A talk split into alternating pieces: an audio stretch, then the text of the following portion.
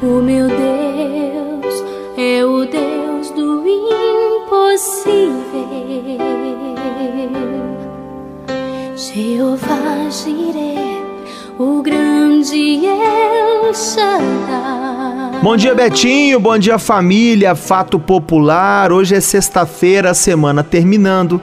E a palavra de Deus para nossa edificação encontra-se no Salmo 37, versos 23 e 24. Diz assim: O Senhor firma os passos do homem bom, e no seu caminho se alegra. Se ele cair, não ficará prostrado, porque o Senhor o segura pela mão. Querido ouvinte, as quedas fazem parte da vida. E nem sempre a queda está relacionada a uma questão moral, a uma questão de pecado. Às vezes a queda está ligada a um desânimo que se abateu, às vezes a queda está ligada a uma ansiedade que nos tirou de combate ou que afetou a nossa produtividade. A queda ela faz parte da nossa jornada. E a própria Bíblia Sagrada, o próprio salmista Davi, ele trabalha a queda como uma possibilidade real daqueles que são de Deus.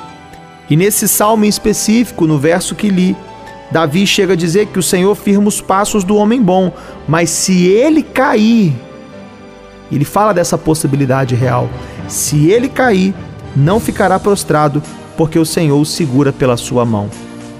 O grande detalhe do texto não é a impossibilidade de cairmos, mas a grande verdade do texto é que, ainda que você caia, você não vai ficar prostrado, porque o Senhor vai te levantar.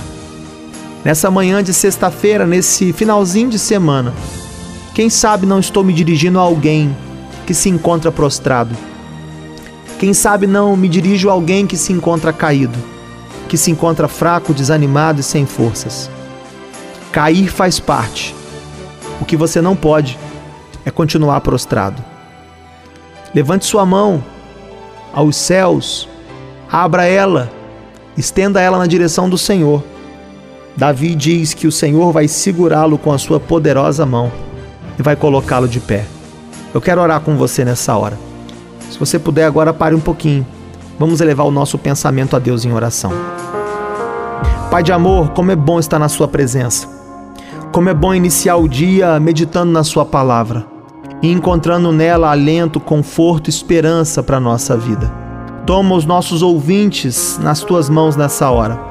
Em especial, Deus, toma nas suas mãos essa pessoa que se encontra caída, desanimada, essa pessoa que se encontra frustrada e ressentida. Que a poderosa mão do Senhor esteja sobre ele, sobre ela. E, sobretudo, Deus, nessa manhã de sexta-feira, põe o teu filho de pé.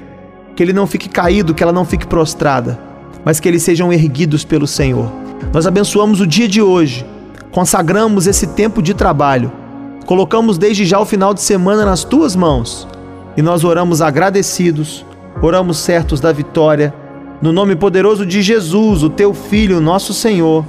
E aqueles que creem, onde quer que estejam, digam comigo nessa hora: Amém, Amém e Amém.